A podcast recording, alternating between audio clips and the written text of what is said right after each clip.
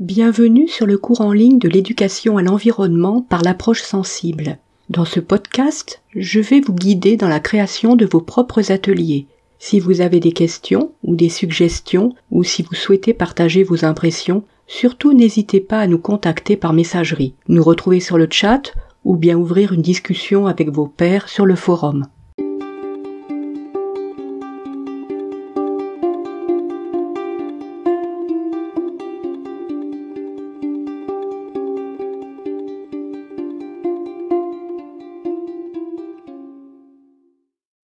Cadre de notre balade pluridisciplinaire, je vous propose l'exemple de l'arbre. Donc, en introduction, nous partons à la découverte des dimensions de l'arbre au fur et à mesure de la visite. Nous rencontrerons ses fonctions paysagères, écologiques, sociales, symboliques, biologiques, mais aussi ses usages.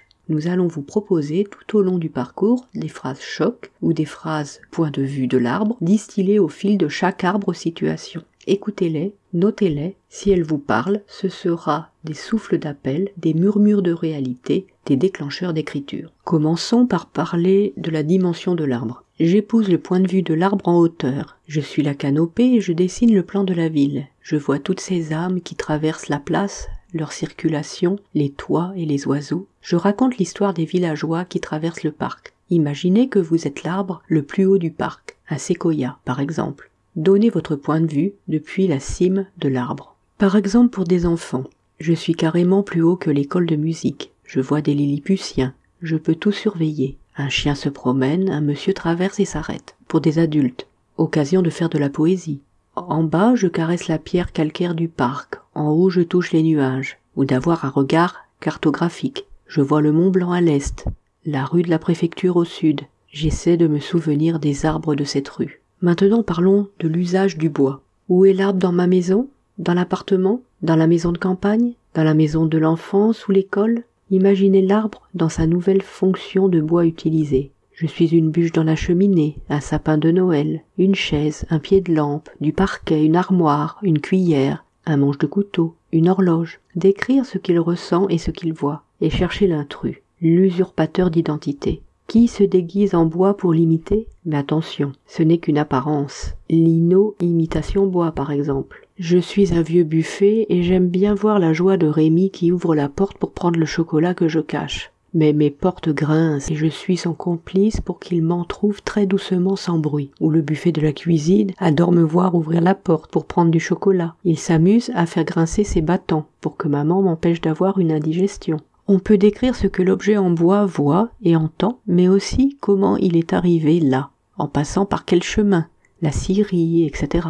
A-t-il besoin d'un entretien spécial? Pourquoi a-t-il été choisi et quand? À quelle occasion a-t-il été acheté? Maintenant, passons à la fonction ethnobotanique de l'arbre. Digression autour de mes secrets pour l'arbre médicinal. On peut s'appuyer sur les connaissances en pharmacie ou tisane. Certains arbres sont utilisés en médecine. Imaginez que vous êtes l'un d'eux. Comment aidez-vous les êtres vivants? Je suis l'arbre médecine. Mon écorce, mon bois, mes fruits, mes baies se plaisaient à rendre service à cet homme qui apprenait à m'apprivoiser, à connaître mes secrets. Maintenant parlons de la fonction symbolique, longévité et mémoire. L'arbre est un témoin du temps. Il peut en tout cas vivre plus de 500 ans, s'il n'est pas fragilisé. Que va-t-il nous raconter? On s'inspirera des incitations d'écriture suivantes. On coupe les arbres inopinément alors qu'ils défient le temps. C'est l'histoire du petit arbre de la forêt qui voulait aller voir la ville. Il s'arrête non loin d'un arbre de la place, justement près du cèdre. Le vieux cèdre lui raconte sa vie d'arbre sur la place. Était-il déjà là en 1515 il va raconter l'histoire du parc, l'histoire de la ville, ce qu'il a vécu ici et ce qui a changé autour de lui, puis quelle époque il a le plus aimé? Passez par la voie du cèdre pour dire quelque chose de votre enfance dans le quartier, dans un quartier et dont l'arbre témoigne,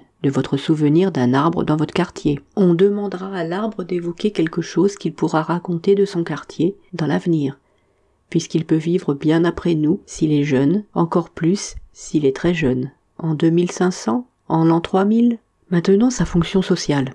L'arbre évoquera les gens qui le fréquentent.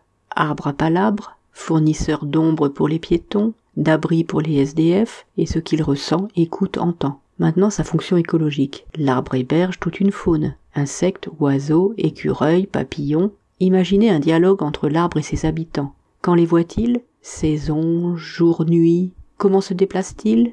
Se cache-t-il? On peut parler de sa fonction cyclique et du rappel de la nature via les saisons, sa fonction paysagère. On choisira un arbre de façon intentionnelle ou aléatoire, puis on le dessinera pendant les quatre saisons sur une page divisée en quatre. On pourra tomber sur un arbre caduc, semi-caduc, un conifère, un feuillu, etc. Ou bien l'arbre ornemental du parcours sera dessiné selon les quatre saisons. Dans une autre logique, chaque saison peut être associée, si l'on prévoit un cycle long autour de l'arbre, à une idée artistique. L'automne, par exemple, avec la récolte de feuilles et de graines, pour faire des compositions naturalistes, land art, mandala, algorithme mandala. En hiver, on pourra choisir un arbre plié sur lui-même, propice à l'imaginaire et au monde intérieur, feu de cheminée, conte. Au printemps, c'est l'éveil de la nature, des oiseaux, des insectes, et on peut envisager une balade poético-sensorielle, une peinture fauviste. En été, on peut travailler sur l'ombre et la lumière, grâce à la photographie, une, une peinture pointilliste et impressionniste. Maintenant, la fonction biologique.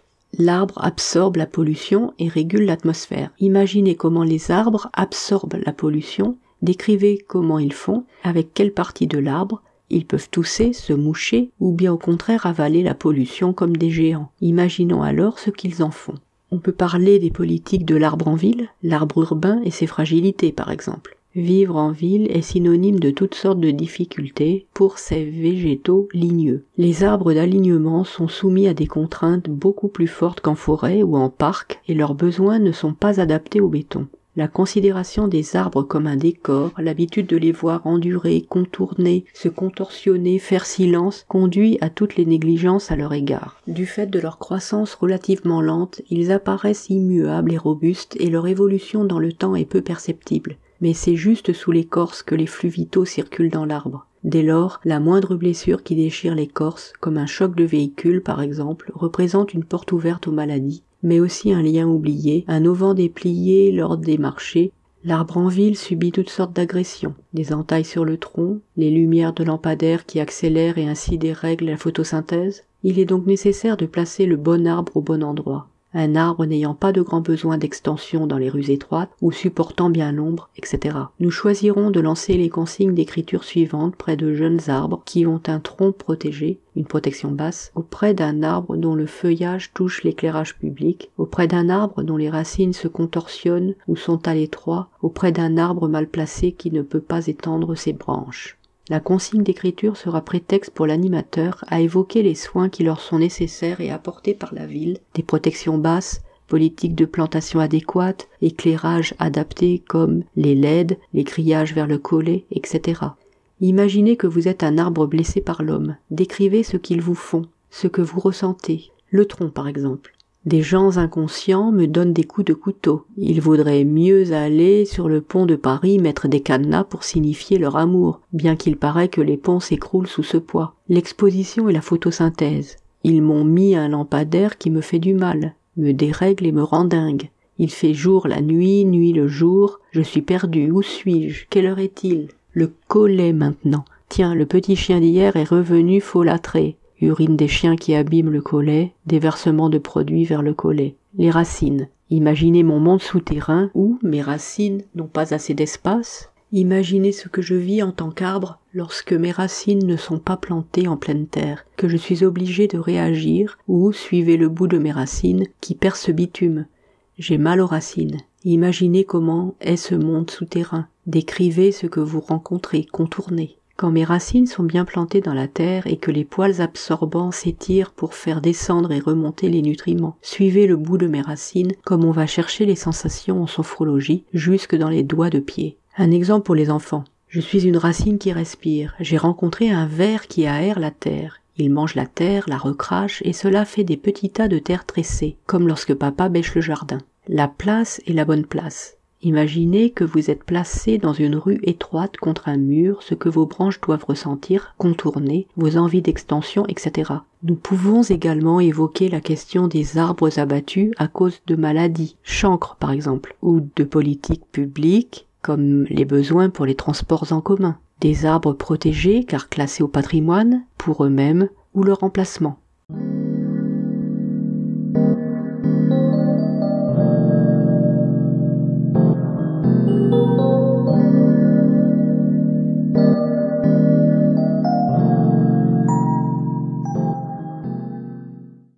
Merci d'avoir été avec moi jusqu'à la fin de cet épisode. On se retrouve très prochainement pour d'autres ateliers à créer, toujours dans la joie et la bonne humeur.